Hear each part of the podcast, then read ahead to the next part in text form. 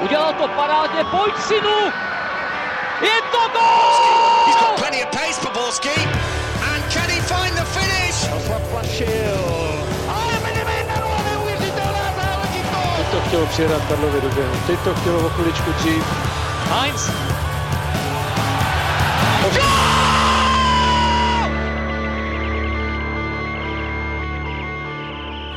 Dobrý den. Pokud nechcete být pasivní jako česká hra v Anglii, tak nasaďte sluchátka nebo zvyšte zvuk. Je tu nový díl Football Focus podcastu, který se ohlédne za reprezentačním oknem a zápasy národního týmu z Anglií a Brazílií a taky se podíváme na los ligy mistrů. Zdejší premiéru má sběratel fotbalových hlášek Štěpán Filipek z deníku Sport. Ahoj. Dobrý den, ahoj. Nechybí ani velký maharáča magazínu Football Club Karel Herring. Ahoj. A na svém místě je už stará podcastová vojna Pavel Jahoda z webu Sport.cz. Ahoj. Od mikrofonu zdraví Ondřej Nováček. S ohlednutím za reprezentačním srazem začněme u toho důležitějšího zápasu. V úvodním utkání kvalifikace mistrovství Evropy Češi proti favorizované Anglii vybouchli a prohráli jasně 0-5. Při hodnocení zápasu od trenéra Šelhavého či hráčů jsme neustále slyšeli, že měli smůlu a že Anglie si tak vysoké vítězství nezasloužila. Tak eh, Štěpáne, dá se s tím souhlasit a jak velký vliv na tom výsledku tedy ta smůla měla? Mm-hmm. Tedy pokud někdo z hráčů, nedej bože trenér, řekli slovo smula, tak to byla taková trošku mediální sebevražda. Já jsem to sledoval už na sociálních sítích během toho utkání a tam se všichni drtivě shodli, že to žádná smula není, že se tomu šlo naproti, jako jak se říká, že jste naproti tomu štěstíčku, to je moje velmi oblíbená fráze v českém fotbale, tak tady se šlo naproti smůle, bych to řekl, velmi, velmi. Samozřejmě, já nebudu patřit mezi ty, kdo řeknou, že tam ta smůla nebyla vůbec. To si myslím, že se pravda není. Karel Brickner měl takový hezký výraz faktor X, který se ale bohužel nám nevyplatil, kdysi proti Řecku na Euro 2004. Čili něco takového tam roli hrálo, ale musíme všichni uznat, že z 80, možná z 90% to byla věc zvoleného způsobu hry, taktiky a bohužel velmi často chyb a takové až neobratnosti těch jednotlivých hráčů. Nekvalita, jak bych řekl. Ano, festival nekvality. Pojďme si to říct sapárovsky. Ne, já, já jsem to dával i na Twitter, já jsem v té mixzóně jsem byl, takže jsem to tam pozoroval, ty rozhovory a ty hráči ve směs Eh, se zhodovali samozřejmě. Jako první řekli, že Anglie je jasně lepší, oni, že eh, odehráli špatný zápas, především směrem dopředu a pak jako pro doplnění toho, že eh, Ala v tom heslu, v tom, co se říká, že, na podělanýho i záchod spadne, tak prostě v tom ke všem tomu veškeré ty momenty šly proti ním, jako jo, ty, kde se to tak rozhodovalo, takže z toho vzešlo 5-0, ale samozřejmě nikdo z nich ne, nepopíral to, že, že to bylo to špatně odehraný, že to byl špatně odehraný zápas, že opravdu těch chyb tam bylo zejména když byli pod tlakem, že, tak eh, těch chyb tam bylo eh, strašně moc. Češi před utkáním hovořili o tom, jak se nesmí s Angličanů v uvozovkách podělat. Zejména první poločas to ale vypadalo, že s favorita mají hodně velký strach. Tak Pavle, byla chyba hrát tak pasivně, nebo to prostě jinak nešlo? Já si myslím, že určitě, protože tohle, ten výkon zejména v prvním poločase byl takzvaně čekání na smrt a na to, co přijde. My jsme slyšeli po utkání argumenty typu, že v, tom prv, v té první půlce angličané toho neměli mnoho a že tam byla nešťastná penalta, možná gol z offsideu, ale já třeba když potom ohlédneme na západ s Černou horou, kdy dokonce Černohorci nad Anglií vedli a taky toho neměli mnoho. Ale přesto Albion dokázal ten zápas v klidu obrátit. Tím, jak neustále pokračoval v té své nastolené řeči, byli ve strašně hlubokém bloku, který ano, dokázal nějakým způsobem neutralizovat Anglii, ale Anglie v podstatě nikam se nehnala. Ona hrála neustále ten svůj fotbal, rychlé nahrávky, neustále v pohybu, pořád byl někdo, komu bylo možné nahrát a co se mi strašně líbilo. A on to řekl včera David Pavelka po Brazílii, což mě vyloudilo malý úsměv na tváři, kdy řekl, že na hře Anglie byly vidět automatizmy, což ho velice, za což ho velice chválím, ale je to přesně pravda. Ono to bylo vidět proti Čechům i následně proti Černé hoře, ta snaha křídla roztáhnout tu hru co nejvíc do šířky a následně čekat na tu kolmici mezi beka a stopera a dostat se tam. A když jsme viděli jenom tu první půlku, kolikrát to bylo umožněno právě tím hlubokým blokem, tak to bylo alarmující a taky z toho padl ten první gol, který byl podle mě nádherný. A ano, mohlo by se hrát pasivně v nějakém hlubším bloku, ale musí, nebo pasivně, mohlo se hrát v hlubším bloku a následně se snažit o kontry, ale v tomhle případě ten blok byl spojený se strašnou pasivitou. Angličané měli spoustu prostoru a z toho vyplynulo podle mě naprosto zasloužené vedení 2-0. Navíc, když chcete, mluvilo se o tom, že nebo hráči často zmiňovali Anglie, Anglie, jestli má někde slabinu, tak je to v obraně. Paradoxně, že Češi vůbec tu obranu neprověřili žádným pressingem, žádnými přesnými přihrávkami, bylo to přesně, jak řekl, ustrašené. Hmm. Jako ono se vždycky řeší to, jakým způsobem proti tady těm velkým týmům Češi uh, mají nastoupit. Že jo?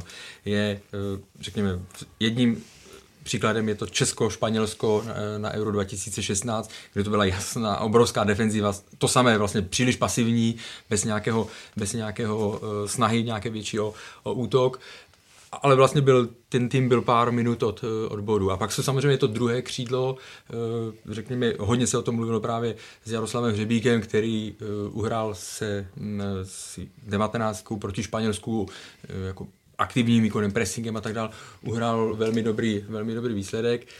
A teď se vlastně říká, jestli se to může přenést i do toho velkého dospělého fotbalu. No já pořád si nemyslím, že by v Eh, že bychom měli v tuto chvíli kvalitu na to, aby jsme šli opravdu eh, presovat nahoru a tak dále. To, že hráli až moc pasivně, to, že nejvíc to podle mě vystěhovala tam situaci, kde měl Vladimír Darida míč. On se rychle díval, nikdo okolo něj nebyl, takže on si ho musel potáhnout k a tam během dvou vteřin na něj byly tři. A to bylo jak když honíte zajíce. A a on to pak musel jenom odkopnout, protože už nic jiného nešli. Takže neby, nebyla žádná nabídka, nebylo tam nic prostě, kde, aby to podrželi trošičku. No. To byl vlastně symbol celého toho prvního poločasu. Češi, hmm. když to vezmeme, kolik byla akcí, vlastně teda paradoxně, že první střelu na branku měli Češi po jediné vlastně, řekněme, nějaké pohledné akci po nějakém pohledném breaku, kdy střílel Vladimír Darida nad. Ale já si myslím, že i kdyby Ang- Češi ten první poločas uhráli na 0-0, a pokračovalo by to v tom nastoleném trendu, tak si stále jsem přesvědčený, že by to skončilo 2-3-0. Na tom oni měli jasně daný systém angličany eh, a když tam máte hráče jako je Sterling, který podle mě v současnosti je v neuvěřitelné formě a mohli bychom pokračovat asi celé sestavy, tak to skutečně tam se jenom čekalo, kdy to poprvé české obraně nezachytíte náběh, což se stalo u Filipa Nováka a bylo rozhodnuto. V druhé půli každopádně národní tým změnil rozestavení a začal hrát více aktivně, jenže vzadu taky hodně hořel.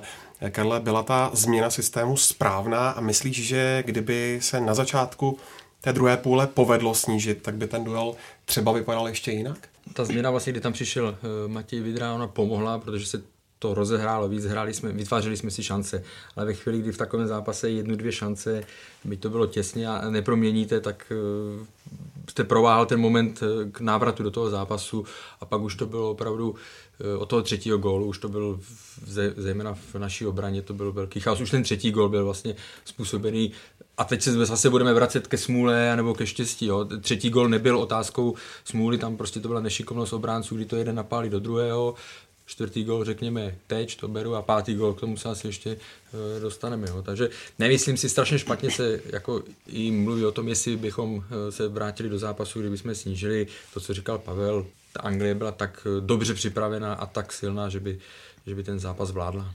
Ono by to možná znamenalo ještě větší otevření vlastně té defenzivy a jestli Anglie dokáže z něčeho trestat naprosto perfektně, což se v té druhé polo, tom druhém poločase ukázalo, tak když je obrana otevřenější, když dostanou prostor na rychlý kontr a když ta obrana není ucelená a hraje organizovaně. Ukázalo se teďka proti Čechům, kdo viděl z Černou horu, tak to bylo úplně to samé. Když ta obrana najednou vidí, že prohráváte, už to není ta, ta vysoká koncentrace, která je vlastně na tom úvodu tak je to okamžitě znát. A Anglie, současná Anglie, která má spoustu talentů, kteří hlavně dokáží hrát nebo předvádět ten moderní styl fotbalu, který je rychlý, technický, pořád v, vlastně v běhu, tak tohle oni dokážou dokonale využívat. Úplně napřímo, Štěpáne, kdybychom se na to podívali, na tu taktickou stránku jako celek, prokaučoval to trenér Šelhavý? Je to silný výraz, ale v podstatě sedí, respektive Jaroslav Šilavý je s touto porážkou jako těsně zpět, to je ten základ, to je to A.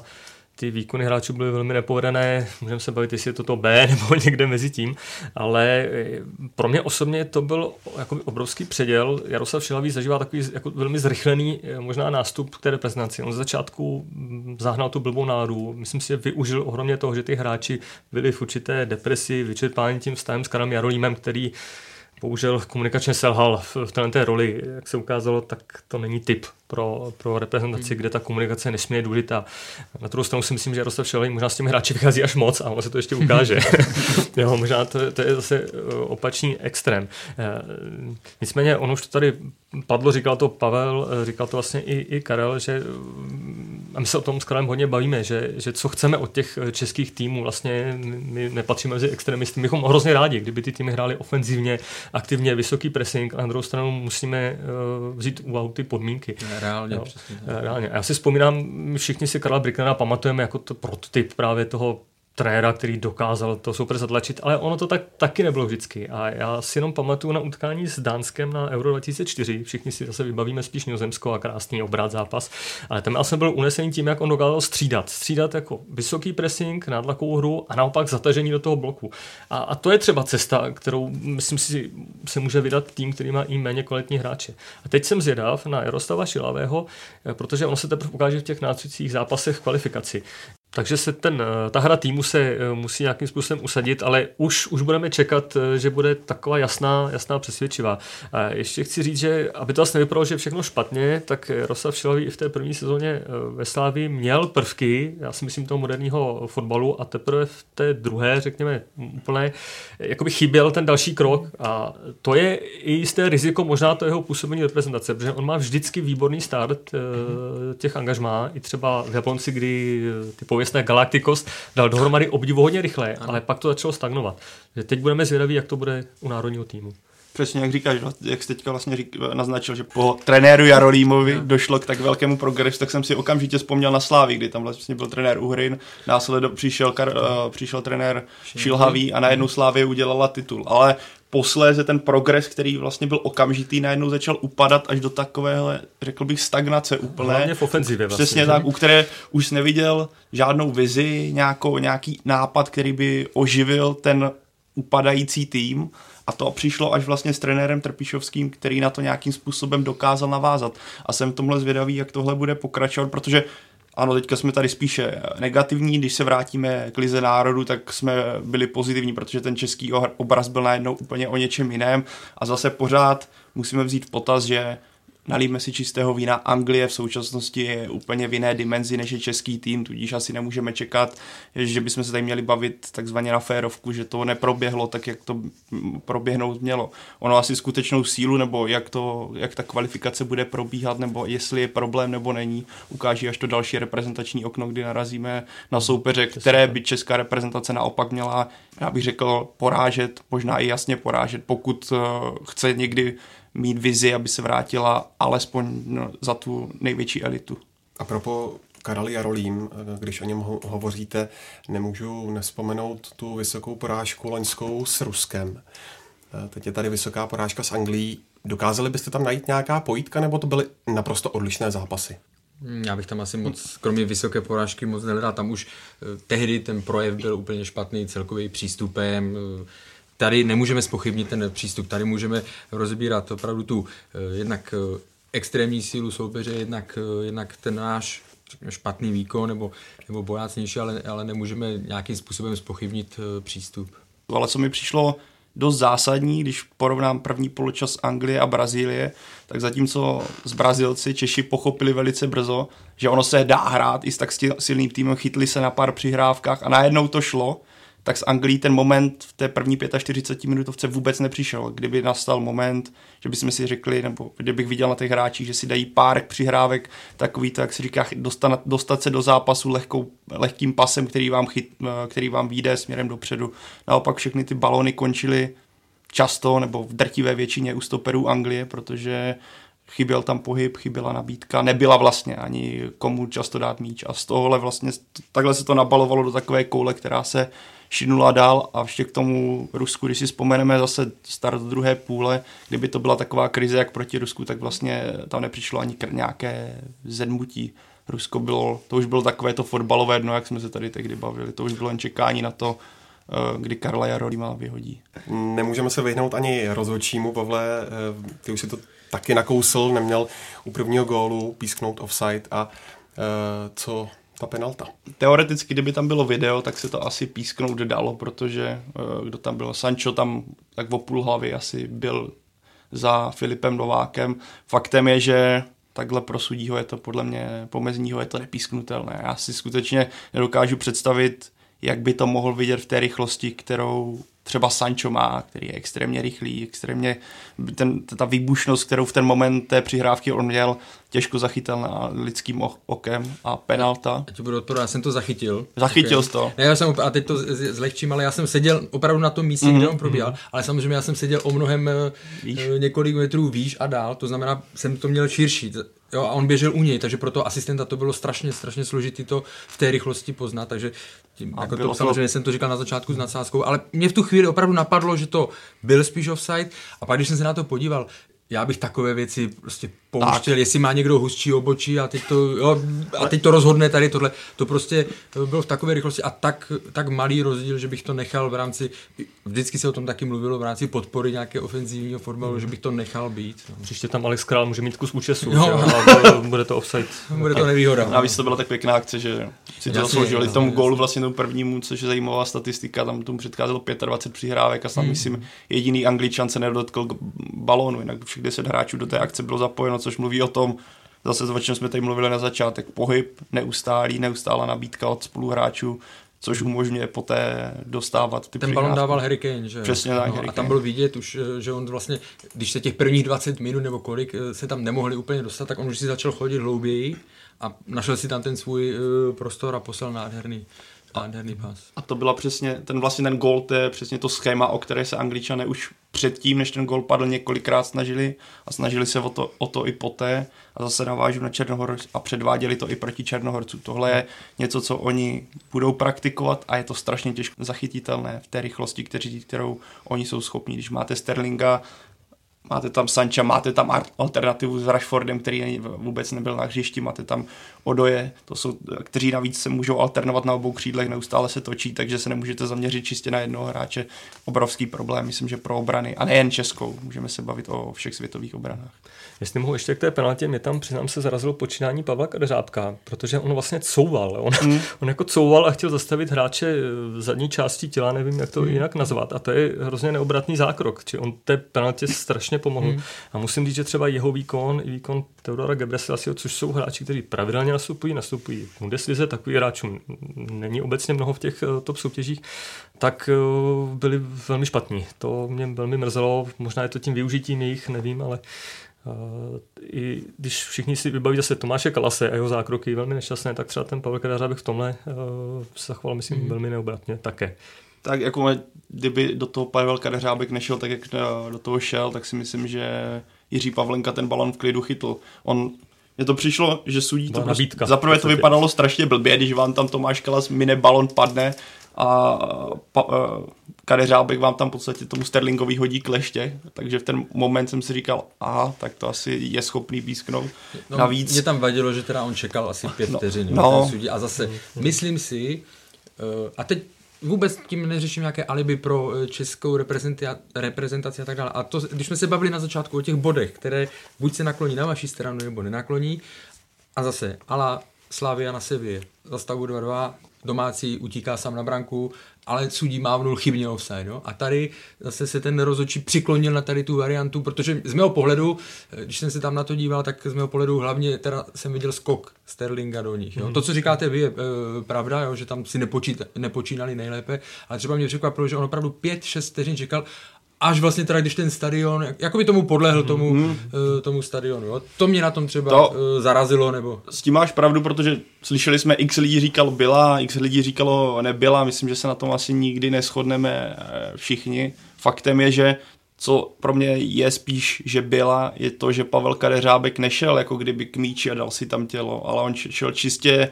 do Sterlingova pohybu tím a nastavil mu tam, řekněme, bok, to, že to Sterling on umí využít, co jsme viděli, on je schopný daleko horších simulací, vys ten jeho zakopnutí otrávníka, penalta, tohle v jeho podání ještě to, byla to, dokonalá penalta. Ale ještě uh, vlastně, já jsem se díval jenom na, moni, na monitoru na tom, uh, na tom zápase, tam byl takový menší, ale vlastně jsme se s někým bavili, že i možná větší uh, problém udělal Tomáš Kalas, co se týká toho, uh, toho zákroku. Pak tam zase byla teda zvláštní, že ten sudí potrestal žlutou kartou uh, Pavla Kadeřábka. Že jo? No, takže tohle mě vadilo, že, že on vlastně teda fakt pět vteřin čekal a, a nebyl schopný se uh, rozhodnout. Až jako kdyby opravdu ten stadion zabouřil jo, a on teda ukázal na pověstný penaltový puntík.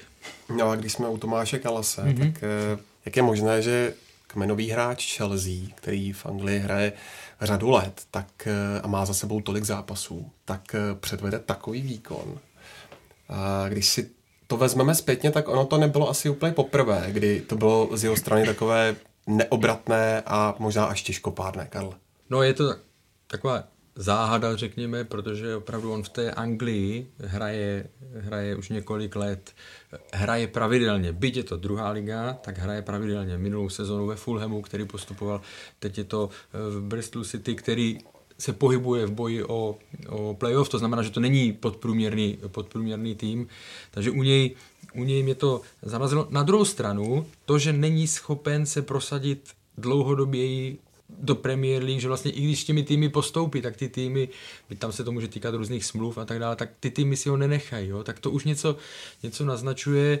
E, ten vlastní gol, to prostě to, nej, že to není žádná smůla, to byla opravdu velká, e, hmm. velká nešikovnost. To, jako já když jsem viděl, já jsem to seděl na druhé straně, v, to, v tu chvíli, kdy to padalo, tak, vidí, tak vidíte ze svého úhlu jenom výborný zákrok Jiřího Pavlenky a teď vidíte, že to jde k, k, hráč, k českému hráči, tak si jako řeknete, jo, je to dobrý, najednou si řeknete, že to asi letí do, uh, na roh, pak si řeknete, že to asi je do boční sítě a pak se stadion začne radovat. A, a, takže já jsem tomu fakt nevěřil, že se tohle, že se tohle může stát. Ale obecně, jo, my máme na několika pozicích problémy a jednou z nich jsou stopeři. Jo. Už před lety jsem se bavil o tom s, eh, kdysi s Josefem Caplárem a upozorňoval na to, že tím, jak se tady vychovávali jsi nejvyšší, když na stopera odpálit tohle, jo. A vlastně my nemáme rychlého, a konstruktivního stopera a to se to se strašně ovlivňuje i to zakládání útoku, i celkově tu, i tu hru, jestli můžete hrát vyšší lineu, nebo, nebo jestli musíte hrát eh, prostě hlouběji. Bych tomu jenom dodal, že se stačí podívat, jaké stopery mají špičkové týmy v Česku. Tak to už jsou mm-hmm. starší, eh, anebo jsou tam cizinci. Jo. Z mého pohledu je zásadní problém to, že nám tam chybí uh, kvalitní čeští hráči nerostou na, na tomhle mm-hmm. postu, což kdysi dávno si vybavím pár men, kdy to vypadalo jim naděně. Pamatuju si Jana Šimunka, ale bohužel taky ta kariéra šla úplně jinou cestou, než bychom si asi přáli obecně ve prospěch české reprezentace. A vím, že kluby samozřejmě jsou to akciové společnosti, dbají na svoje vlastní dobro, nicméně pak je to problém směrem k reprezentaci a bude to problém dál. Klasický problém bylo, nevím, jak to je teďka nastavené v akademiích, já si myslím, že už to bude asi posunuté dál, ale na stopera padali většinou takoví ti kluci, kteří nebyli tak technicky zdatní, doufám, že se to v tomhle třeba posouvá, já věřím, že ano. Ale já si vzpomenu na Tomáše Kalase za mladá, když mu bylo nějakých 16-17 17 let a mluvilo jsem o tom, jak on je právě v tomhle Česku unikát, že měl atletické tréninky, že dělal gymnastiku rychlý, a, a byl rychlý v té 17 nebo kdy ho Chelsea tehdy kupovala po nějakém tom šampionátu, teďka nevím přesně, co to bylo, ale tam v tomhle on přesně vynikal v těchto faktorech, které opravňovali k tomu si myslet, že on bude jednou skutečně skvělým stoperem ne, ne české, ale řekl bych i světové úrovně, protože on měl ty předpoklady velice dobré. Ale přijde mi, že v té Anglii v tomhle on spíš nabral na nějaké hmm. síle, než na tom, v tom směru, který, kterým byl on vedený v Olomouci, v tom českém prostředí, kdyby byl skutečně spíš atletickým stoperem a možná kdyby třeba přestoupil do Španělska, úplně čistě teoreticky, nebo do Německa, tak by byl v současnosti trošku jinde, ale ono, když pořád přestupujete, tak vám to taky nepřidá. Navíc ono, ty jste zmiňoval ten vlastní gol, ale ono, když se pak podíváme na ten celý zápas, ty odkopy na kluka, který hraje skutečně druhou anglickou ligu. Vladimír Šmicer dneska na deníku Sport říkal, já jsem nečetl přes ten článek a byl tam citace, že hráč z druhé anglické ligy by neměl hrát v základu. Já si to nemyslím. On, podle mě on, kdyby hrál skutečně to dobře, dogma, jako tak, tak, ale to byly takové odkopy, ale hráč 20 let po totálním tlakem, nejistý. Naopak bych čekal, že on si tam, i když je sám před brankou, potřebuje odkopnout, jak si to v klidu zpracuje a práskne to do boku.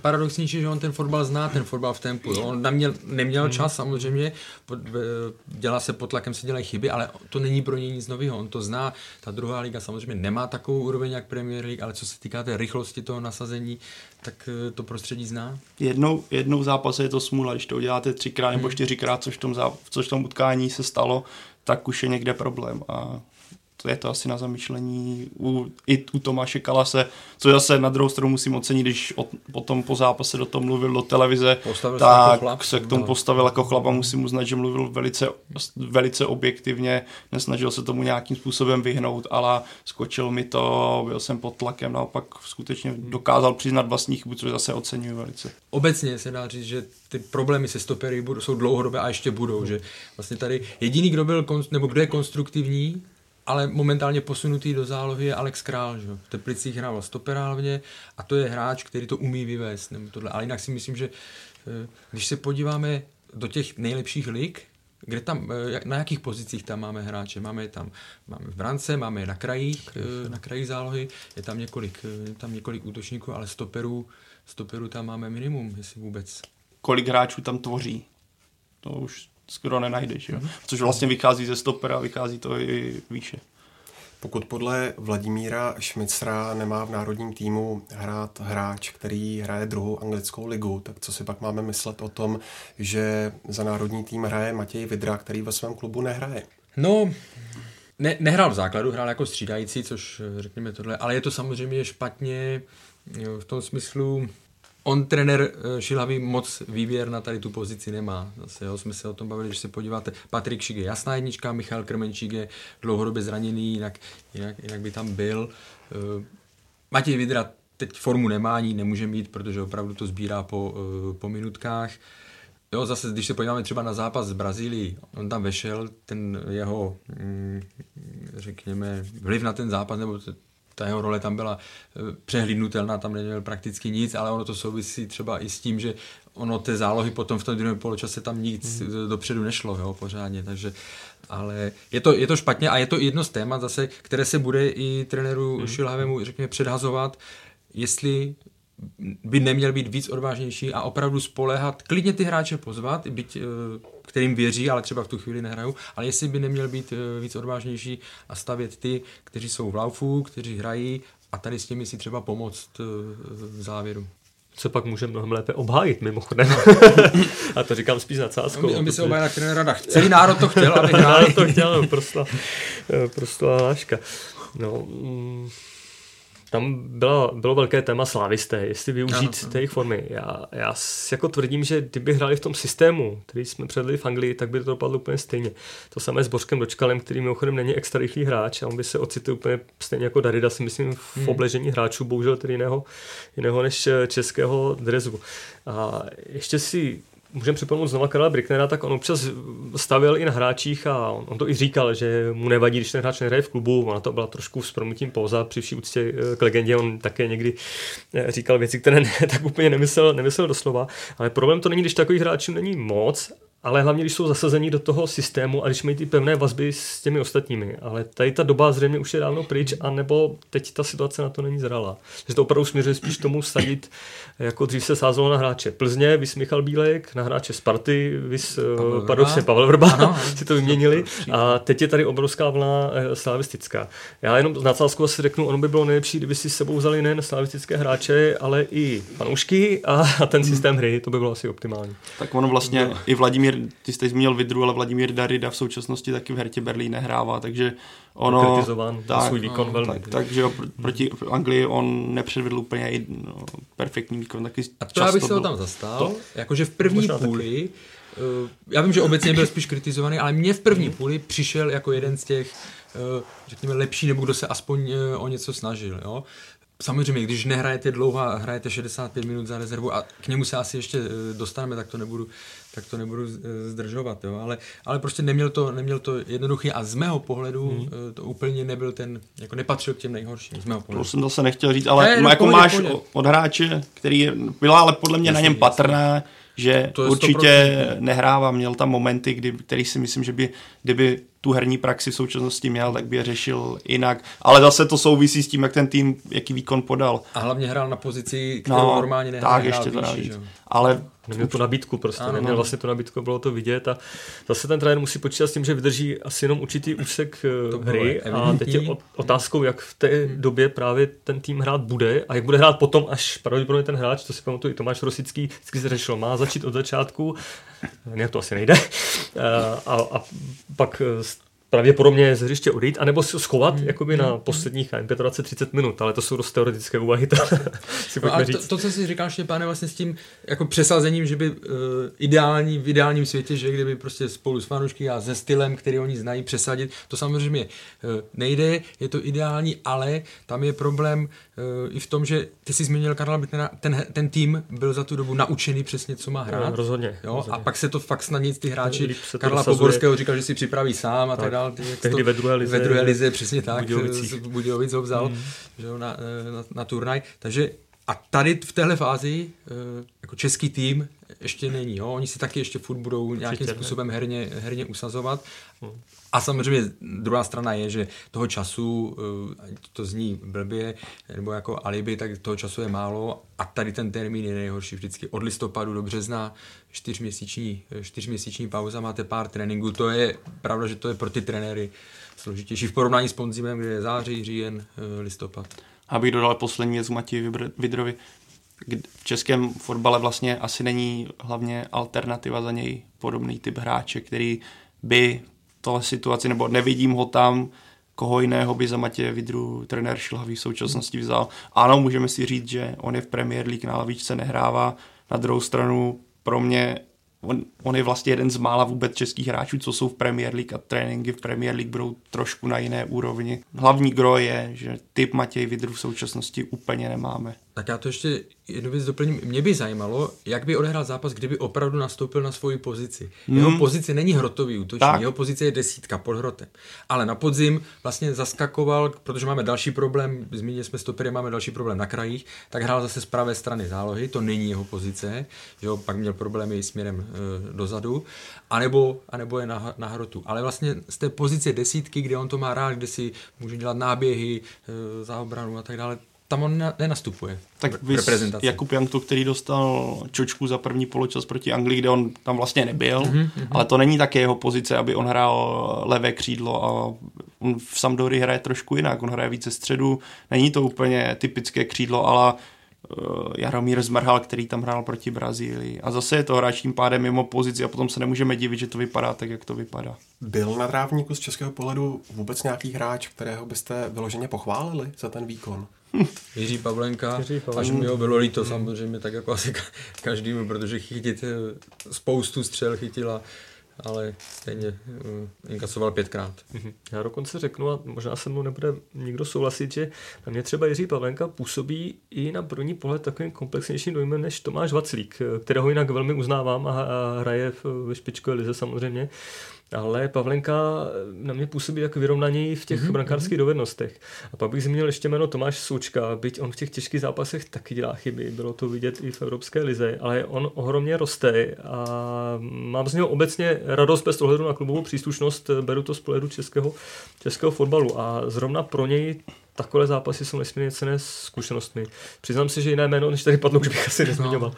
A to ještě, pane, na tebe navážu, protože to jsem říkal včera Karlovi, když jsme byli na zápase, že si říkám, že Tomáš Souček by musí jít okamžitě někam ven, protože, jak ty říkáš, on má obrovský potenciál, je to na něm vidět. Třeba teďka zase přeskočím trošku dopředu proti té Brazílii, on tím, jak se více rozjížděl, nebál se klíček, chodil si pro míče, získával míče, to, co on je schopný ve Slávi. Zároveň ale třeba proti Anglii bylo vidět, že on a bylo to i vidět třeba v zápase proti Sevilla, že on na všechno potřebuje, nebo v některých momentech potřebuje o dotek víc. A to je vinou toho, že neustále v České lize, kde těch skutečně obrovsky těžkých zápasů je minimum, extrémně těžkých žádný a tím, jak Slávě hraje, tak on má na všechno o něco víc času, než potom, když narazíte na soupeře ala Sevilla, ala Anglie, kdy ten dotek nebo ta půl sekunda na, nahoru je najednou velký problém a o ten míč okamžitě přicházíte. To já si stále myslím, že Tomáš Souček se může prosadit v cizině a může tam udělat obrovskou díru, ale musí jít v létě pryč, protože se potřebuje posunout kariérou a Česká liga už je pro něj strašně malá. A, bude, a potřebuje to právě i reprezentace, aby hráč jako on, který je teďka už oporou, tak aby se posouval i klubově, protože herně ono to vždycky jde. Trén, myslím, že i na Slávě trénink bude mít na vysoké úrovni, ale pořád potřebujete jít výš, výš, výš, vidět tu motivaci. Takže platí souček ven. Jo? Skoro. Doufejme, že nepůjde po k Turkovi, no. ale tam tady si myslím, že to ne, nehrozí, to bude jiná destinace. Snad to bude jiná destinace. Poznamená nějak to utkání s Anglií zbytek kvalifikace? Co by se z toho měli těši odnést? Si myslím, že výstrahu, výstrahu a, a to, co musí zlepšit. Jinak mám pocit, že jakoby myšlenkově eh, trenér Šilhavý i ten tým je nastavený, že to ještě ta kvalifikace jako nezačala, nebo začala, mm. ale teprve vlastně pořádně začne v červnu. On to i Rastav Šilavý říkal, takže já si myslím, že, že to ne, vlastně nepoznamená vůbec, že oni jsou vnitřně nastavení na to, že to teprve, teprve začne. Což je otázku, jestli bych to řekl na venek a jestli si to má myslet. Jo? To, to mám trošku pochybnosti, jestli je to správně. Ale myslím si, že to vliv mít nebude. Souhlasím, neměl, nevěřím, z jakého pohledu by to mělo vliv. My jsme se bavili o tom, že vlastně po podzimu se to hodnotilo velmi kladně, velmi pozitivně, nebudu používat slovo euforie, ale prostě bylo to, ta změna byla očividná a tak dále. Teď v podstatě je dobře, když se budeme snažit hledat pozitivní věci, tak je v podstatě dobře, že dostali vozovka přes čuňu jo, jo, a půjdu opravdu do toho červnového, do toho červnového dvojzápasu, který je fakt velmi důležitý, protože tam jakákoliv ztráta eh, se může, se může vymstit, tak do toho půjdou velmi, velmi koncentrovaní. Tak, ta skupina začíná skutečně v tom červnu. Tohle je Anglie soupeř, který je na to, aby si člověk nebo ten tým otestoval, jaké je to hrát proti světové elitě, ale myslím, že je to skupina zbytek a Anglie, která pokud ztratí jediný bod, tak budu velice překvapený. Možná někde na konci, kdy tam pošle mladé kluky, ale viděli jsme, že trenér Southgate je schopný poslat tam Odoje, poslat tam Rice, no. kteří nehrávají tolik, nebo Rice ten, ten hrává, ale Odoj, který v Premier League ještě nehrál jediný zápas základu a stejně je schopný ho poslat do základní sestavy eh, potom s Černou horou, takže to, tam se asi nemusím ani bát o to, no. že kdyby tam nasadil C, takže by ten tým měl být lepší. Ta, to... Když, když jsem viděla uh, Hac na Odoje na, v Černé hoře, tak si nemyslím, že by to bylo nějaké velké uh, výhoda pro soupeře, že by nezvolil no. první, ale třeba tady tu druhou variantu. To je paradox, když vám chybí 8 hráčů ze základu, nebo kteří by mohli hrát základu a, a stejně jste úplně jinde než zbytek celé skupiny. Tak no. A je takové kouzelné. A navíc těm klukům je tolik, kolik jim je. Že myslím, snad byl průměr 24 Anglie v jeden, myslím, v Černé hoře nebo proti Česku. No. Je to kouzelné. Ale pořád navzdory té Anglii platí, že ta skupina, když se podíváte na příčně, skupina mm. je jedna z nej, budeme říkat nejlehčích, ale nejhratelnějších. Jo. To znamená, tam opravdu by byla velká, velká škoda, kdyby to český navíc, tým, kdyby toho nevyužil. Navíc, jak je roz, rozehraná. Vycházely ty remízy, remízy těžkých soupeřů, v podstatě týmy mají dva odehrané zápasy, mají dva body, takže Češi to mají úplně, z tohohle neposoupit by byl hřích No a ještě se zastavme u atmosféry, jak to vypadalo na místě, Karla. No tak samozřejmě atmosféra se teďka je žavé téma v porovnání eh, s včerejší návštěvou nebo s včerejší atmosférou na stadionu Slávě.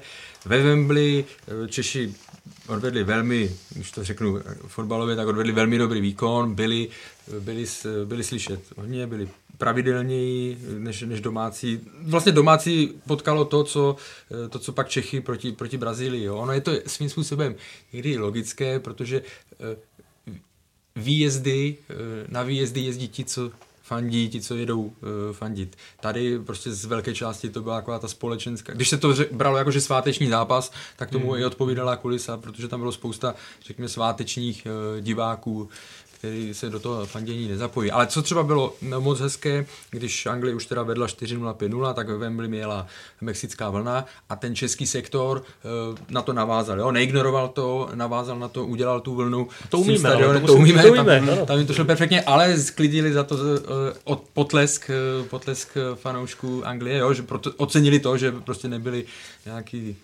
uražení a že to prostě pokračovali v tom dál a několikrát ten potlesk tam zazněl. Mně to na dálku přišlo, že Češi tam byli víc uh, slyšet, než hmm. vidět. Hmm.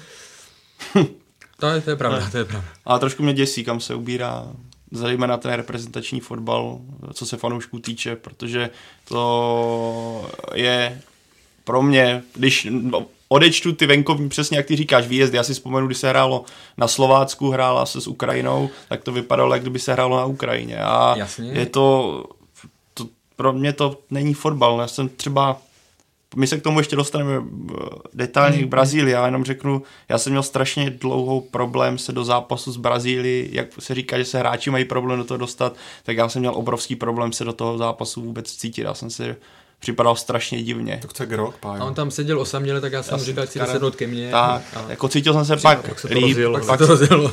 pak jsem mu nosil koblihy, no.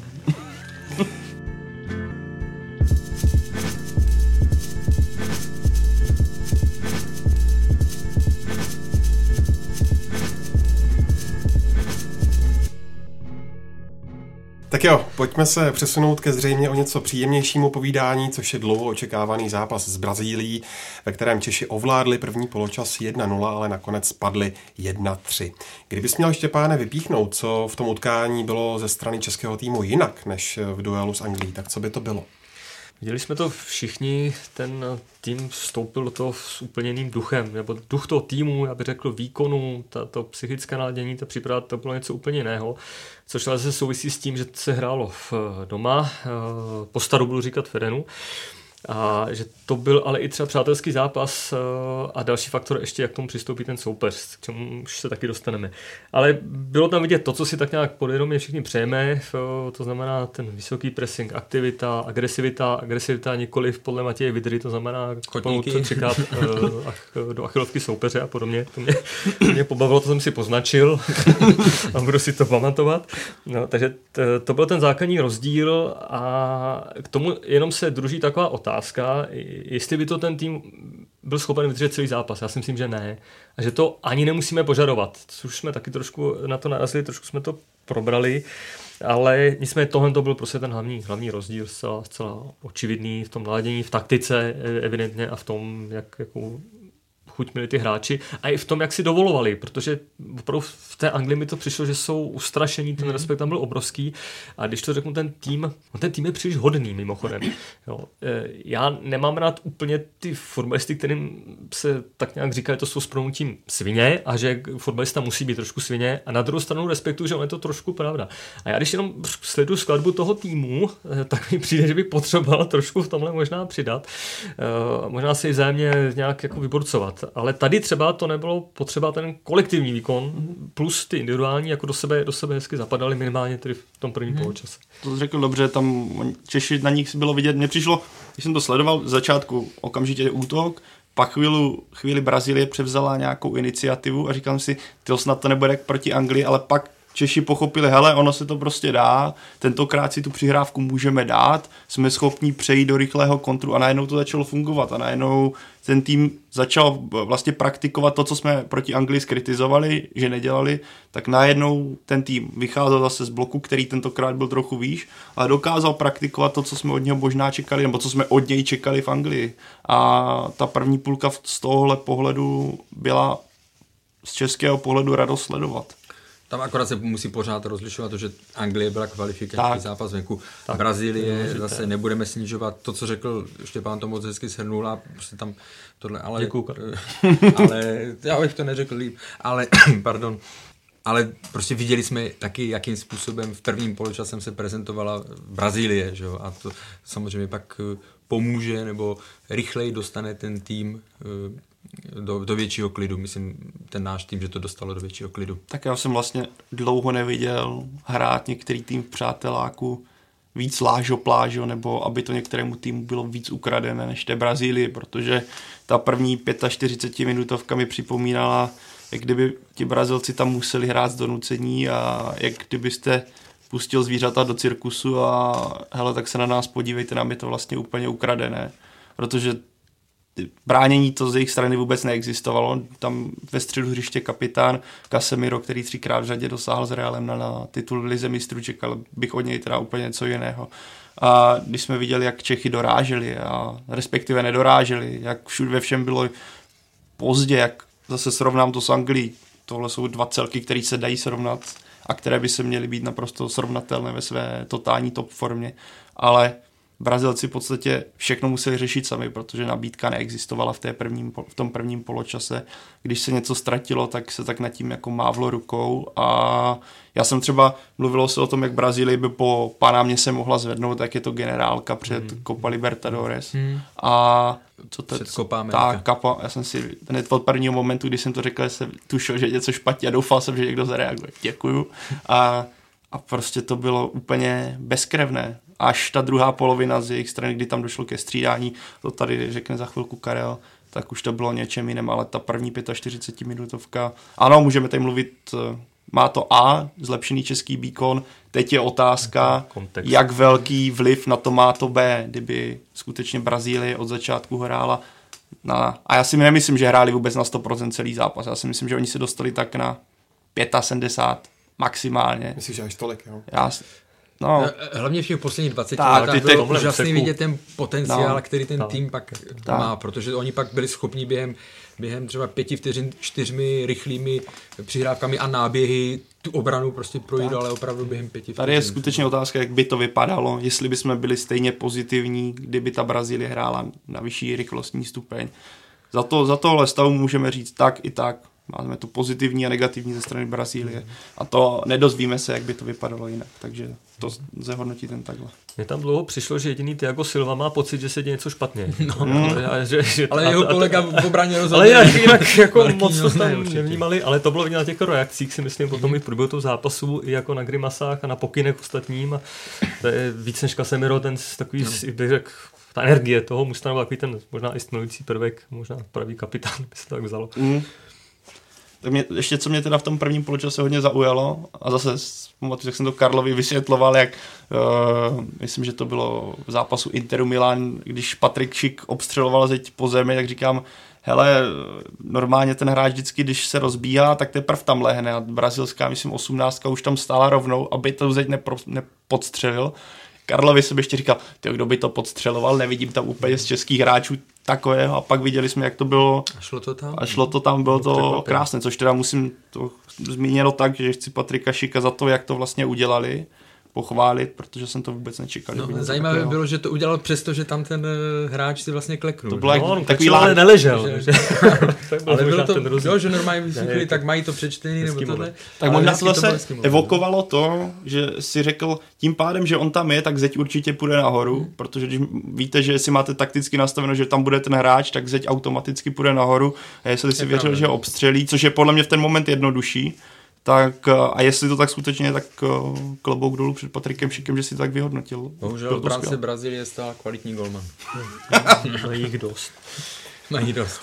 Ono bylo celkem příznačné, jak tomu asi Brazílie přistoupí, protože už několik hodin před utkáním úplně bohorovně eh, zveřejnili základní sestavu na svých webových stránkách, jako by se nechumelilo. To Roslav Tvrdík dělal taky v Česku, nebo dělal. Takže... To, je, to je pravda, ale evidentně mu to vychází. Michal Bílek to v Přátelácích taky dělal, před přípravnými zápasy to taky.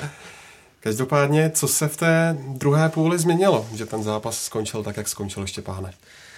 Tak bylo tam to, co už jsme tady pojmenovali. Na hřišti se objevila Brazílie, eh, co by tým, nikoli co by, co by soubor Enduroid, které to příliš nebaví. A samozřejmě do toho do hry českého týmu zasáhla ta střídání vynucená, až jsem byl překvapený, kolik jich zřejmě bylo vynucených různými zdravotními problémy to, to taky nevím, jestli je to jenom smula, nebo to může být nějakou hlubší příčinu, nevím. Že ti ale... to Štěpán teďka skočí, já jsem asi v životě neviděl něco takové, pětiminutovku, pětiminutovku no, kdy se prvně zranil Darida, pak se zranil Čelůstka, pak ještě někdo ležel, myslím, Oni že to bylo, no, pak, pak byl Masopus a, a, pak byla ta srážka a nevím, Masopus. jaký Brazilec u toho stál, ale vím, jak rozhazoval rukama a bylo vidět, že tomu no. nechce věřit, protože a já jsem tomu taky nechtěl věřit, to bylo jak z nějakého komického filmu. A teď ještě páne přidával opět slovo, protože Ondra se polil ještě. Pořádku. Ta, eh, tam to bylo trošku nebezpečné eh, pobývat eh, na stadionu v tyto minuty, to musím říct, že doufám, že se fanouškům novinářům, kolegům nic, nic nestalo. No. Nicméně, jakoby celkově právě musím najít nějaký dobrý průsečík mezi tou pochvalou, řekněme, pro ten český tým a vědomím mm-hmm. toho kontextu, jak jsme, se, jak jsme se o tom bavili. Nicméně, jak já říkám, jsou, jsou někdy zápasy, kdy ten protivník jede na půl plynu a, a přitom si je poměrně jistý, že když zabere, tak ten zápas otočí ve svůj prospěch. Já doufám, že nás neposlouchá Jaroslav Řebík, protože já si vybavuju zápas Sparty s Realem Madrid, úžasný zápas 2-3 a já se přiznám, byl jsem tam, sledoval jsem to a říkal jsem si, jo, ten Real to ví, že dostal gol, tak, tak přidá zase ten další, aby vyhrál.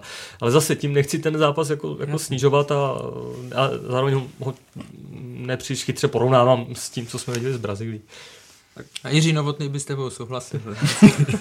tak ono bylo taky vidět, když tam dáte najednou na křídla mladé kluky, který mají trošku asi jinou motivaci, než ti, co tam hráli v první půlku. Ať to byl Everton, který hraje za Grêmio, který tím pádem se chce ukázat za brazilskou reprezentaci. A na druhou dáte Nerese, který Ajax, to, to, co on teďka předvádí v Ajaxu, je něco fantastického. A Štěpán to řekl přesně, ten tým začal hrát jako tým a myslím, že tam zaznělo, musel zaznít v kabině, co hele, hráli jsme jedna jedna s Panamou, jestli nechceme vypadat jako úplní tupci, tak musíme trošku přidat. Zároveň je potřeba zmínit faktor toho stupidního gólu nebo zbytečného gólu 49. minutě. Třeba je to zase obrovské kdyby, což s fotbalem bude vždycky spor. Kdyby to trvalo díl, jak by Brazílie, eh, jestli by to neotevřela, nebylo by to jiné. Bohužel ten gol padl strašně brzo. No, paradoxně Štěpán zmínil ta střídání, kdy odešli hráči eh, důležití jako Vladimír Darida, Patrik Šik, že jo? A ty hráči, kteří přišli, ať už eh, Theo Gebreselassie nebo potom Martin Friedek, ty se dopouštěli před těmi golovými akcemi velkých chyb. Jo. Eh, Teodorovi Gebreselassie mu ten zápas vůbec nevyšel, tam když udělám procentuálně, tak z pěti momentů, kdy byl u balonu, tak byly čtyři, čtyři chyby nebo špatná řešení.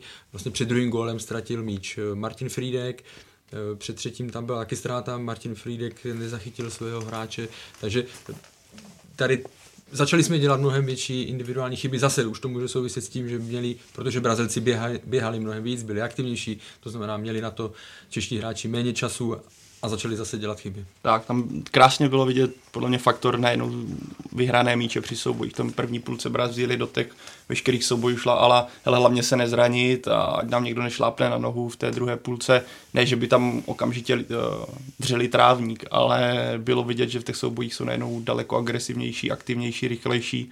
A ty jsi tady zmínil ty střídání, ještě bych přidal Matěje Vidru, zase bych se vrátil k tomu, co Scarletti znovu řekl, on není typický hroťák a v tom zápase, kdy se najednou Brazílie na vás začne aktivněji, vás aktivněji začne napadat, ten výkon se zvedne, vy jste nucení nakopávat a nakopávat na Matěje Vidru, tak jste v podstatě v háji. On v tom zápase už pak byl neviditelný, ale z hmm. toho důvodu, že ten tým přestal fungovat v tom směru, jak fungoval v první půlce. A on by potřeboval kooperovat třeba s Patrikem Šikem nebo s někým vyšším, kdo by mu to sklepával, by on mohl využívat ty breaky, ale on tam byl uvařený v tom utkání po ten zbytek, kdy tam přišel. Pojďme si říci, že v tom gólu, který zavinil Gebre Selassie, byl taky namočený Marek Suchý. Co jste říkali jeho výkonu? Já jestli se k tomu můžu vyjádřit, tak on, Marek Suchý to měl v této situaci eh, docela složité, i když zase na první pohled to vypadalo tak jako hrozně neobratně, mm. jo, ale mm, on je to velmi inteligentní hráč, jo, já pro něj už, už se člověk pamatuje ze Slávě, mm. tak, eh, tak na svůj věk tehdy podal dobré výkony, ale já se přiznám, i když nemám to řešení, to, to přiznám otevřeně, že pro mě to zase není ta jistota do středu obrany. Na můj vkus eh, nevím, jestli hraje příliš subtilně, nebo jak to nazvat, ale ani on prostě není řešení, když se řekne ne straně Kalas, tak obávám se, že ani on není prostě ten rozený šéf, šéf obrany ale jako B dodávám, že já nenabízím mhm, tady mhm. Eh, jednoho, dva, Jasně. tři hráče, které bych doporučil. A to, co říkáš o Marku Suchem, i spolu jsme se o tom několikrát bavili, že vlastně on za tu dobu... To tak zapřu, kdyby. on, on za tu dobu, co tam byl v reprezentaci, že už je tam mnoho let. Hmm. A já jsem z nikdy z něj neměl pocit, že bych jsem si řekl, ano, teď z něj roste lídr obrany, hmm. teď mně přijde, že samozřejmě člověk nesledoval jeho výkony ve Spartaku Moskva, v Bazilej tolik, jo, viděli jsme ho v Lize mistrů třeba, ale mě za tu dobu, on už měl být dávno v nějaké právě roli lídra té obrany, ale on nikdy ne, nepředváděl v reprezentaci takové výkony, že byste si řekli jako wow, to je číslo, stoper číslo hmm. jedna. Stejná otázka jako u Anglie. Byl tam nějaký hráč, kterého byste vyloženě pochválili? Tak Lukáš Masopust patřil no. určitě k těm uh, živějším. Jsme byli všichni nadšení, Masopust proti Brazílii, dočkali jsme se. Ano, ano, přesně tak. To se mi líbilo, jeden brazilský novinář tam uh, komentoval na Twitteru nebo retweetoval českou sestavu a, a jedním, jednou větou to jenom označila, alespoň, že Masopust hraje. No, takže, takže, oni si to pamatují to jméno a jo, jak, ten první gol vlastně to byla jeho akce, že jo, a líbil se mi on teda, i když přišel potom v Anglii, tak tam měl pár náznaků, jako že se nebál, takže z jeho pohledu si myslím, že to může hodnotit mm. pozitivně ten uh, březnový dvojzápas. On má to jaro skvělé, teda, když se nad tím zamyslíme jako celek, po té zlomení nohy, já jsem teda upřímně čekal, že se bude do toho dostávat mnohem méně a upřímně jsem ani nečekal, že bude dostávat takový prostor, ale využilo naprosto skvěle. A dostat se za tak rychlou dobu do reprezentace a hraje, zahrajete si proti Brazílii, to je skvěl, skvělá práce. Je to ale, můžeme si to říct, to samé o Alexi Králové, o, oba ty, obě ty zimní posily Slávy v tomhle směru, ale pokud se budu vrátit, ještě abych zmínili Patrika Šika, který si myslím, že v tom zápase mhm. podal mm, velice solidní výkon a zase ukázal to, že jestli v tom českém týmu je někdo na úrovni těch high class týmů eh, reprezentačních, co se týče techniky a rychlosti práce s míčem, tak je to on, který si prostě dovolí, uh, nebojí se to vzít na sebe a do tam Tomáš Souček uh, taky výborný, já si myslím, že možná i nejlepší hráč na hřišti, protože on se rozjel do výborných otáček, pak to byla takový ten středobod, i když tak už, myslím, že Karel to tady zmiňoval, pak už se to hrnulo všechno tím středem, bylo prostupný, ale tak to už vyplývalo z toho stylu hry a i z toho, že Čechům očividně došly, došly fyzické síly, což není nic moc překvapivého ale Tomáš Souček ten určitě taky stojí za vypíchnutí. A Vladimír Cofal, celá ta vlastně, teď jsme zmínili Masopust, ale celá ta pravá strana bylo vidět zrovna dneska, dneska jich bude víc těch automatismů, ale nějaká ta, to, ty návyky se té slávě mezi Masopustem a Coufalem tam na té pravé straně byly, co se týče obrany i útoku, což je vždycky výhoda pro, pokud vrátili bychom se zpátky, chcete stavět na něčem, co vyjde z klubu funkčního. Teď, když se můžeme ohlednout za těmi dvěma zápasy, tak eh, co podle vás ukázali a myslíte, že má český tým aktuálně nebo i výhledově na to, aby se rovnal s takovými soupeři, Karle? Aby se rovnal s Anglií a s Brazílií, aktuálně nemá. To neznamená, že můžou odvést, eh, nebo že budeme říkat, že ten výkon eh, nebyl špatný a tak dále, když pak hodnotíme, ale zase nemůžeme být opravdu, Štěpán řekl tady to slovo extrémisti, jo, extrémista, musíme se bavit opravdu reálně. Jo. Co ukázal ten, ten tým je, že teda ty dva zápasy, že uh, ukázal limity současných českých hráčů nebo českého fotbalu. Já jsem se tam potkal s Luďkem Mikloškem ve Wembley a on o poločase mi říkal, největší rozdíl největší rozdíl ze všeho jsou dynamika, první tři kroky a první kontakt s míčem. Jo?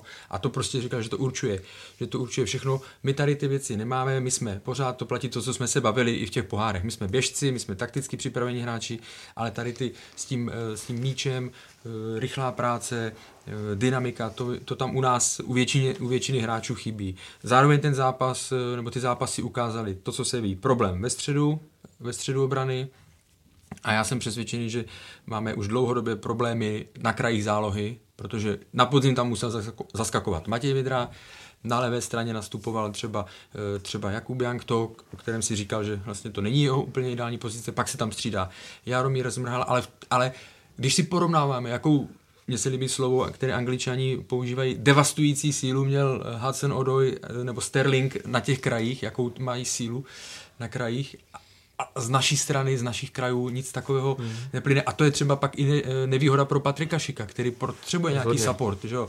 a potřebuje tam balony a on je, on je tam tolik nedostane. Takže z mého pohledu střed obrany se potvrdilo, že to je velký nedostatek a myslím si, že se bude hodně hledat.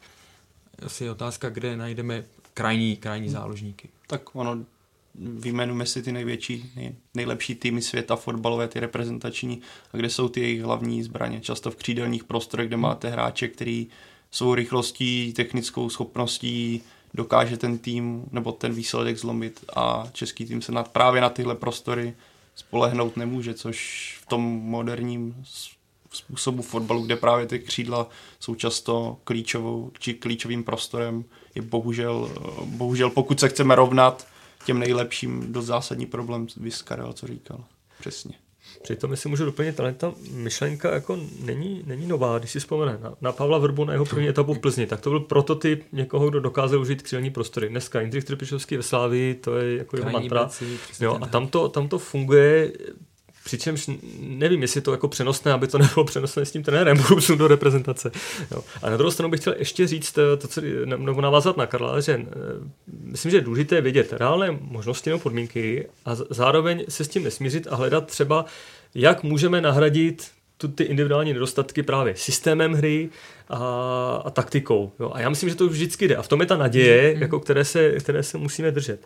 Já si můžu ještě jednu poznámku, protože ta Slávě a slavističtí hráči, to bylo obrovské téma, ale kdo pozorně sledoval Slávy v Evropské lize, tak viděl, že on hraje jinak, než, než jak mm. by chtěl Jindřich Trpišovský hrát, ale on má úžasnou jako adaptabilní schopnost a, a vědět, i, i on se přizpůsobuje, navzdory tomu, že má jasnou představu o tom totálním fotbalu, což se vykládá trošku jinak, myslím, než on to myslel, že on to nemyslel jako bezhlavé bušení a Jasně. útočení do obrany soupeře, ale že všichni vlastně brání i útočí, čili myslím si spíš co do flexibility těch hráčů a aby všichni věděli ty úkoly a, a hlavně je plnili. Ale i, i ta Slávě našla, já bych řekl, trošku specifický způsob, jak uspět v Evropě. A, a, a nebyl to zase ten ofenzivní uh, fotbal s vysokým pressingem. Ono to bylo trošku jinak a musím říct, že i některé zápasy nebyly úplně atraktivní na, na pohled.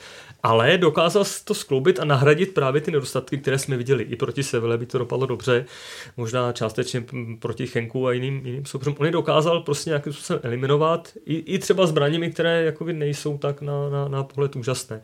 A to je, to je asi ta cesta. A to bude zajímavé sledovat trenéra Šilhavého, protože ty jsi mm-hmm. zmínil Jindřicha Trpišovského, který dokázal v Evropě změnit sestavu na čtyřech místech, dát naprosto nečekanou, ale trefil to.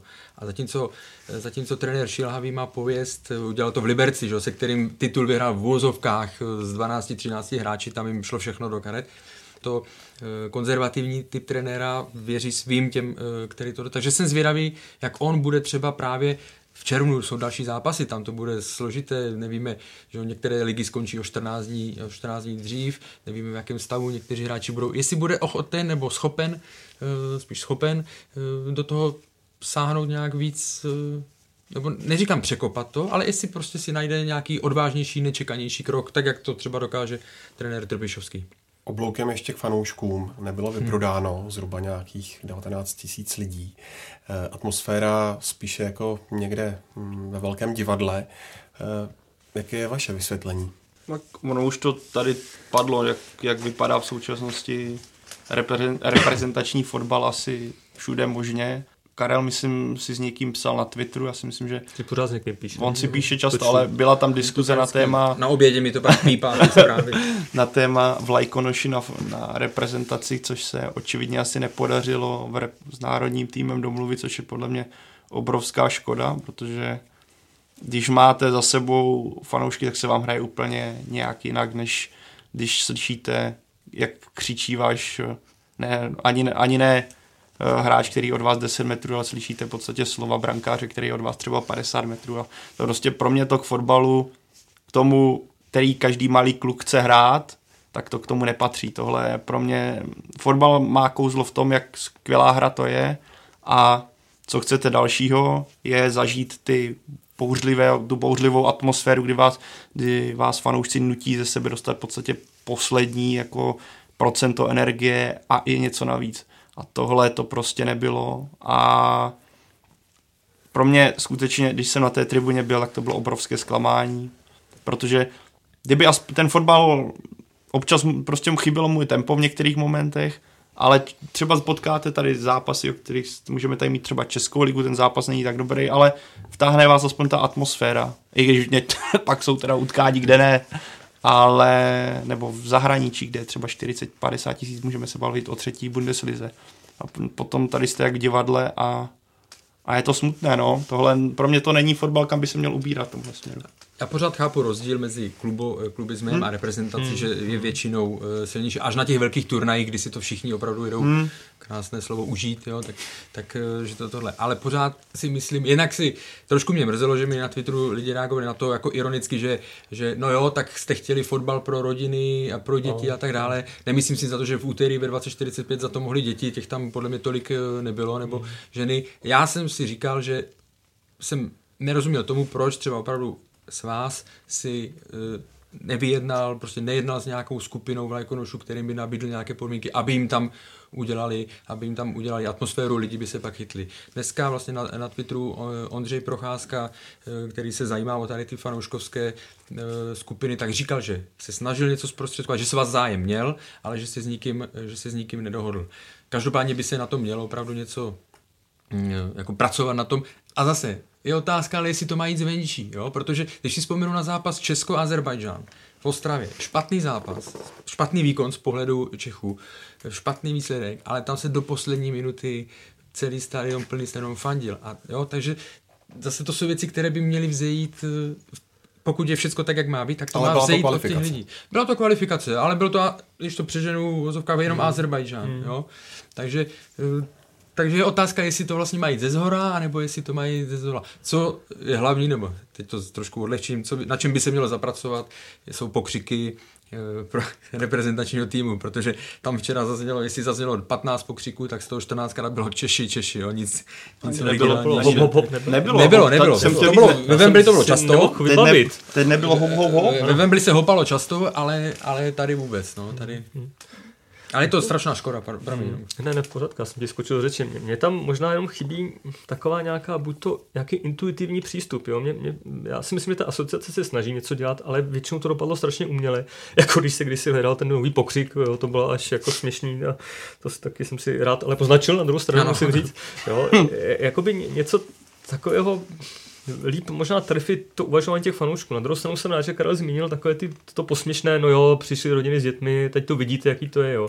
Já, já to třeba ne, nemám rád tohle, to, jo. to mi přijde, mm, že si tady ty fanoušci, kteří ano, jsou aktivní, ale že si jakoby skoro určují, kdo na ten fotbal má chodit a kdo ne. Já myslím, že i rodiny s dětmi můžou fandit a, a tak dále. Jo. A ještě jsem přemýšlel nad tím způsobem distribuce těch stupenek, nebo spíš, že se vyčlení x tisíc pro partnery, což chápu, fotbal je biznis a, a si ty stupenky dostanou. Ale pak si myslím, že přichází ten efekt, a my jsme se tom s Karem bavili cestou sem, že, že ty partneři to pak dají třeba svým zaměstnancům a oni to nevyužijí. Prostě je to zadarmo a nechce se mi a je zima a nevážím si toho. Když to přežnu je zadarmo, tak si to tolik nevážím. Ale vůbec je, je, je to celkově jako by možná chybný přístup, jestli neomezit prostě tenhle počet stupenek, jo, ale znova chápu, je to biznis, jsou tam nějaké smlouvy a tak dále. A tam já si myslím, že vzniká nejvíc těch míst, že ty partneři to rozdají a ty lidi to nevyužijou. To, hlavně vidíš, že to chybí, eh, třeba tam je blok čtyř řád, což včera to bylo přímo 20, na prostřed. Pak se to tam, pak se to tam jakože rozmělnilo, ty lidi si tam poposedali, ale na začátku zápasu bylo tři obrovské bloky, kde bylo, tak jsme si dělali srandu, že nepřijeli dva autobusy, jo, protože to opravdu bylo čtyři řady pod sebou, eh, pod sebou tohle. A ještě pro mě jenom, já nevím, možná jsem v tomhle naivní, jako tohle, ale pro mě pořád je reálný, aby vezmu to na Slávy nebo na baní, tribuna Sever, ať fandí prostě tak, jak to umí, výborně, dělá tam, dělá tam dobře pyro, pyro dobře, je tam nějaký choreo, úplně super, a proč by u toho nemohly být zároveň eh, jako i rodiny, eh, rodiny s dětmi? Tohle, tohle tady to vymezování se, tam dělají ty hranice. No, vymezování, to jako, že řekneme tak, že fotbal je do 15 let eh, nepřístupný, hmm. pak už jenom porno, to je od 18. Ne? ale, ale prostě tohle z mého pohledu vnímání je naprosto, já tomu nerozumím. Takový to, přijde mi to takové, neustále vysmívání se vlastně, že se něco nepovede, tak okamžitě tak je... se směl, haha, vám se to tak nepodařilo, ale tak to je i trošku...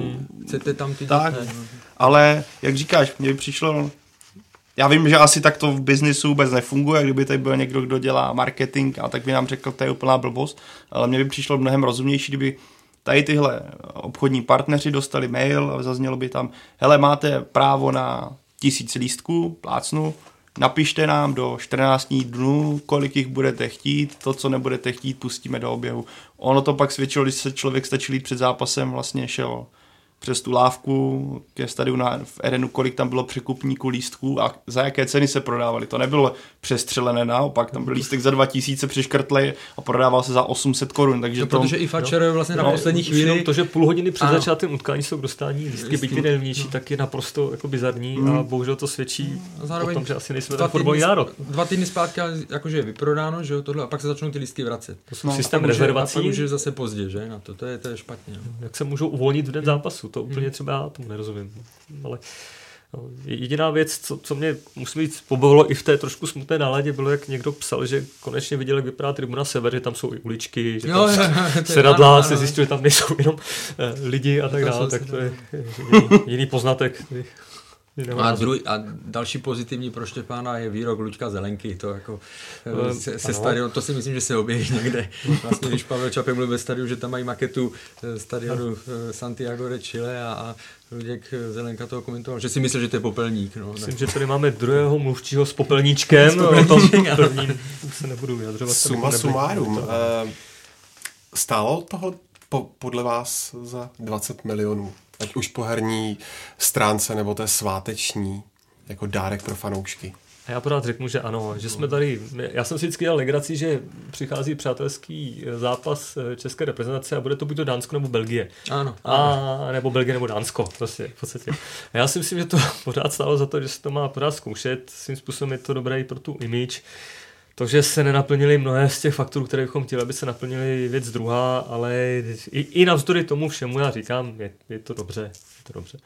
Já jsem taky za, jako, když pak se podíváme, co tam bylo za výběr, kdyby přijel Estonsko, jak jsem mluvil, hrozili tady ty, nebo hrozili, byly možnosti tady těch týmů, jako včera byl zápas Estonsko-Gibraltar, no tak by se hrálo s Gibraltarem. Peněz, myslím, že to, nevím, kolik to je, o kolik ztrátový to bylo nakonec, ale jenom to, jak se to najednou zbudilo nějaké emoce, když je pravda, že v ten den samotného zápasu jsem byl už teda takzvaně brazilsky přesycen, ne fotbalem, ale myšleno tím marketingem a tím, jak jsem neustále, jak hlasatele na stadionu, kteří tam měli své teda dost zajímavé chvilky, tak takový ten přišlo mě až přehnaný hype na některé věci, což hmm. já prostě nemám rád ať vyvolává, když někdo vystřelí, tak to nebylo tenhle no, případ, ale co mi vadí na sportu, hmm najednou se zařve to jméno, takový to úplně pře, až...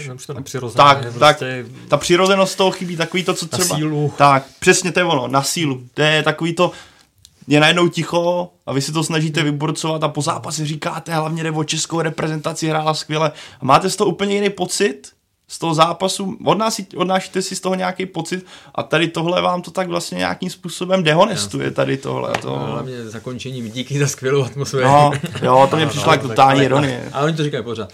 Ale eh, jako za sebe, abych to uzavřel pro mě jednoduchou větou, viděli jsme Brazílii tak. a prostě to je zážitek, víme po kolika letech tady byla, je to, je to zážitek. A úplně čistě hypoteticky, kdyby se hrálo s Argentinou v Drážďanech, bylo by to fanouškovsky bouřlivější, lepší? Ne. Tak možná to uvidíme v září, ne? Možná ano, ale prostě reprezentace v naší podobě má, když má jakože domácí zápas nebo takový, tak je lepší samozřejmě, když to, když to odehraje, když to odehraje tady. Já s tím souhlasím a ještě se jenom doplním, že abych dneska za Belgii byl rád. Jo, no. Aby to nevyznělo jako... Ale, to ne, bylo, ale ty to máš pravdu, že bylo jedno období, to bylo Dánsko a to Dánsko, Belgie. A... Ale jinak dnešní Belgie je OK, jako to beru. Když jsme u národních týmů, tak eh, na Euro postoupila jak 17, tak 19. Karle, jak velký úspěch to je a rodí se podle tebe nová silná generace? Úspěch to je, co se týká reprezentací mládežnických, protože to ne, v posledních letech to nebylo e, pravidlem, aby e, oba dva postupovali.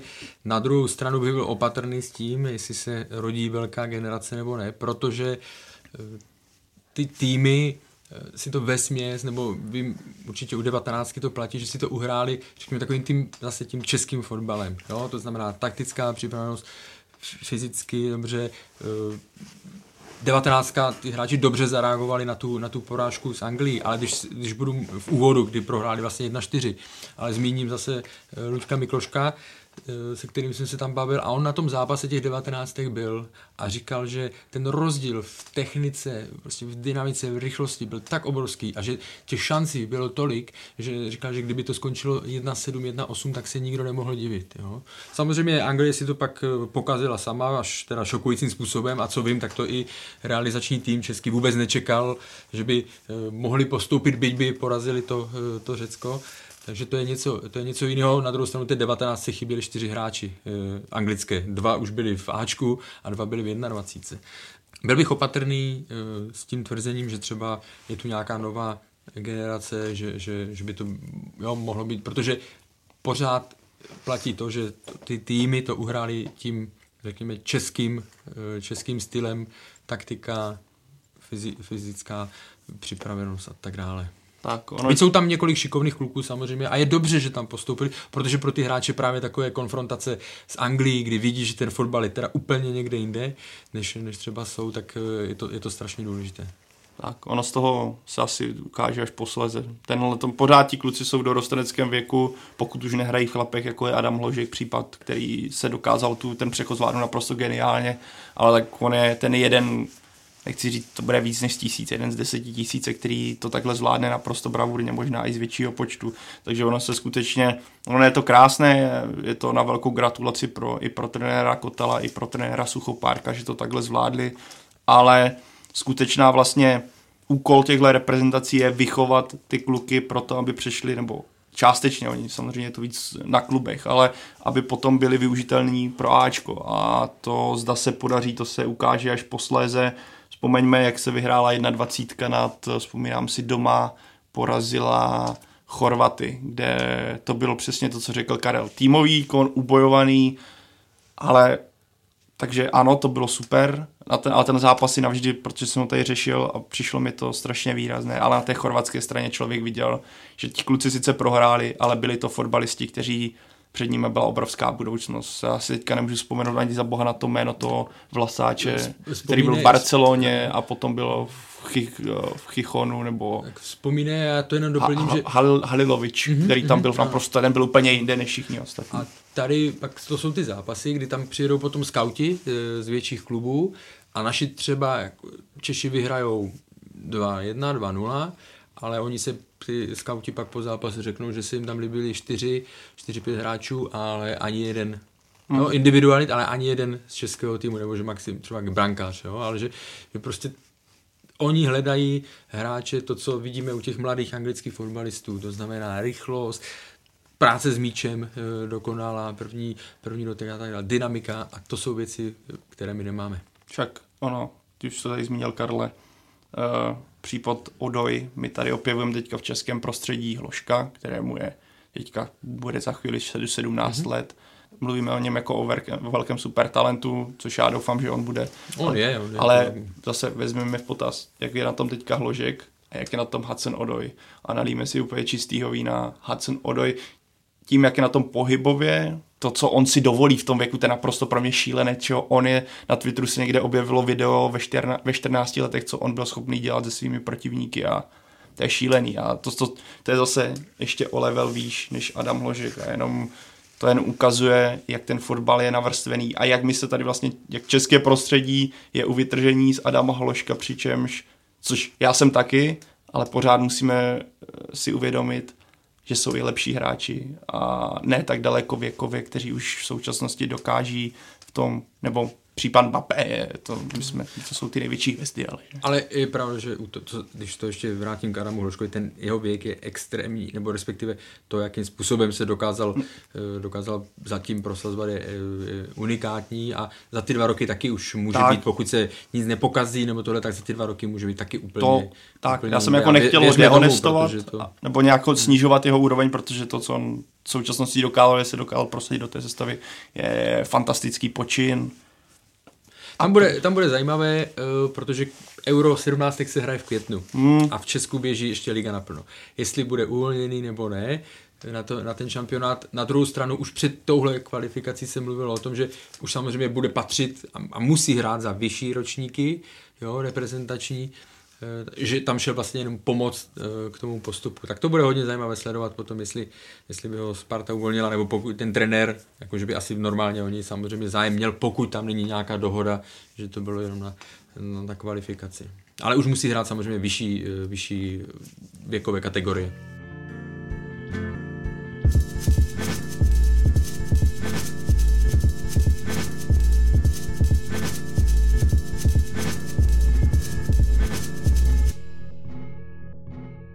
Tak od reprezentace si pojďme na závěr odskočit do Ligy mistrů, která má svou los čtvrtfinále a posledně jsme ho nestačili úplně mm, pořádně probrat, takže vzhůru na to. Eh, Pavle, kdo se postaral podle tebe postupem mezi nejlepších osm o největší překvapení? Chtělo by se říct Ajax, protože co se týče jména, koho vyřadil a teda jako v podstatě každý asi čekal, že jak z tom osmi finále na Realu vyhoří. Pravdou je, že to, co on předváděl, byl skutečně ten totální fotbal, o kterém se tady kdysi mluvilo, tak eh, to, co předváděl Ajax proti Realu, byl pro mě totální fotbal. A ten tým ukázal dvě věci, které já ve fotbale strašně mám rád, nebo za prvé dávat šanci mladým, kdy De Light a Frankie de Jong, to, to je něco šíleného, co ti kluci ve svém věku jsou schopní si dovolit. A to, že De Jong si tam na středu v podstatě povodí tři hráče Realu Madrid s úplně stoickým klidem, to pro mě vždycky na to koukám s otevřenou pusou. A druhá věc, která vždycky se, na, co ve fotbale zase platí a co ukazuje, jak je to týmový sport, je postava Dušana Tadiče, který v tom zápase vypadal jak hráč za 100 milionů euro, který si tam dovolil Zidanovky na Kasemira a v podstatě tou pozicí falešné devítky, kdy se stahoval, dělal Realu obrovské problémy. Vzpomeňme, on byl v Southamptonu čtyři sezóny, nebyl tam špatný, ale že bychom si říkali Dušan Tadič v anglické lize, totální bůh fotbalu, to ne, byl to nějaký, řekněme, nadstandardní hráč, který se ale vrátil do Ajaxu a ukazuje se, jak, jeden, jak jednoho hráče může udělat tým. Naopak můžete být v některém týmu naprosto geniální, odejdete jinam a strašně vám to nesedne. A tohle je kouzlo toho fotbalu, který podle mě tenhle hráč ukazuje. A abych se vrátil, že jsem úplně odbočil a zůstal jsem u Ajaxu, který, protože ten mě v tom osmi finále strašně nadchl, tak pro mě největší překvapení je Manchester United, který prošel přes PSG, protože abyste přijeli na hřiště Pařížanu s, s mankem, jaké jste měli, přijeli jste tam v podstatě s Bčkem, kvůli zranění, s tím, že to chcete nějak umlátit, aby to nebyla ostuda. A celý druhý poločas, když vám chybí gol, jenom bráníte, a stejně postoupíte díky třem chybám soupeře, tak to je pecka, kterou nevím, jestli ještě znovu někdy zase tak v brzké době uvidím, takže pro mě největší šok, já bych to řekl šok, bylo tohle. I to je šok, jak PS, že si to znovu dokáže, je schopné podělat. No a když jsme u PSG, Karle, tak povede se jim vůbec někdy projít někam trošku výš? No je to otázka. V finále. Samozřejmě těžké eh, před, jenom předpovídat, jo, můžeme říct, že někdy asi ano, ale to, obecně spíš to, co je vidět i z těch předchozích let, že oni doplácejí na, to, na tu svoji dominantní roli e, ve francouzské lize a oni pak, e, kde zvládají všechno, taky nebudu říkat s prstem nose, ale prostě je to, ten rozdíl je obrovský. A e, pak, když se dostanou do nějakých potíží právě už s větší nebo se silnější konfrontací, tak se s tím neumí, neumí moc popasovat, není to, není to prostě poprvé, jo, takže už to nemusí být náhoda. Kolega Standa Hrabě, který, má, který je francouzštinář a francouzský fotbal sleduje uh, roky, roky, roky, tak ten má takovou zajímavou teorii, že vlastně oni, jak jsou takové, někdy vypadají až příliš jako spohodlnělí, že do toho právě neumějí jít uh, na 100%, takže to souvisí s tím, že prostě jsou spohodlněli, že život Paříži a tak dále, že vás to e, tak jako odvádí od takové té stoprocentní fotbalové e, stoprocentní fotbalové koncentrace, on to říkal samozřejmě trošku s nadsázkou, jo. ale je to ten tým, on to spíš myslel tak, že jsou přežraní, nebo rozežraní, spíš přežraní, jo, nebo tohle, takže, takže proto, že třeba pak v těch klíčových momentech takových duelů, takových duelech e, těžkých jim to chybí. Podíváme se na ty čtvrtfinálová dua, tak které z nich je pro vás nejatraktivnější? Asi, asi City s Tottenhamem bude klasická, poctivá anglická řežba, ale pro mě ty čtvrtfinálové, a samozřejmě tam Barcelona, Manchester United, United, United ale Barcelona. ono spíš jako se nabízí to, ty čtvrtfinále ani tak nejsou pro mě, oni jsou samozřejmě atraktivní, ale není to taková ta bomba, ale spíš se nabízí to, co bude v semifinále, potenciálně, protože si myslím, že vypadá to pro mě, že by měli projít ty favoriti a jestli se tak skutečně stane, což by mělo být semifinále pro mě City, Juventus a Barcelona, Liverpool, tak to budou, to by byly tak obrovský fotbalové lahutky, že budu zírat, zírat a zírat. Může tam přijít samozřejmě bomba, může Ajax vyřadit Juventus, nevím, jak na tom teďka Cristiano Ronaldo bude s tím zraněním při portugalské, nebo co si teďka odnesl z portugalského srazu, ale faktem je, že ty čtvrtfinále, které jsou, tak eh, když jsem si tak pročítal, tak mě úplně nenapadá, kde by měl někdo projít z těch, řekněme, outsiderů, to jsou v těch dvojicích. No a pokud by to tak bylo, tak kdo si dojde pro titul? Já mám tip, dovolím si Karle vystřelit první. Podle mě v finále bude uh, City, Barcelona vyhraje Manchester City. Na tyhle otázky nemáme rád. Mě to vždycky připomene toho Garyho Nevilla, když se ho ptali před, před sezónou, jestli Liverpool nebo Manchester City vyhraje titul a on říkal, to je stejné, jako byste se mě zeptali, eh, kterého z chlápku, který se mi pokouší své z manželku, mám radši. Jo? Ale on to samozřejmě, tam to bylo v, v tom významu Liverpool, Liverpool City, že? jako dva největší rivalové, ale jako to se strašně těžko, strašně těžko určuje. No. Tam já bych normálně řekl, kdybych jenom čistě podle papíru bych řekl, že Manchester City. Ale tam pořád jsou nějaké otazníky v tom, že opravdu hrál na čtyřech frontách nebo na třech frontách ještě a to je, to je prostě, když jsem viděl jejich dubnový program, to je masakr, jo. Tam oni opravdu mají co tři, čtyři dny těžký, eh, těžký zápas nevím. A, a, a, třeba, a druhá věc je, že takový, a ono to mluvil Guardiola před, před sezonou, abyste dokázal vyhrát ligu mistrů, tak musíte mít prostě i obrovský ten, ten faktor eh, pozitivní toho, těch diváků a tohle. A to je tam největší nedostatek třeba, jo? že tam prostě, když to porovnáte s Liverpoolem, co dokážou na Anfieldu vytvořit, prostě jak dokážou posunout ten, ten výkon toho týmu, do jakých otáček dostanou ty hráče a tohle třeba uh, Manchester City nemá. Tak jo, tak to je z dnešního Football Focus podcastu všechno. Eh, Karle a Pavle, moc krát díky za váš čas a postřehy. Díky, ahoj. Díky, díky. Děkujeme taky Štěpánovi, který nás musel opustit uh, trošičku dřív. A díky taky vám posluchačům za přízeň. Na další díl se těšte opět za týden. To už se ohledneme eh, pravidelně za ligovým kolem. A pokud máte chuť si pustit další díly, tak zaměřte na web fotbalfocus.cz a nebo využijte podcastové aplikace.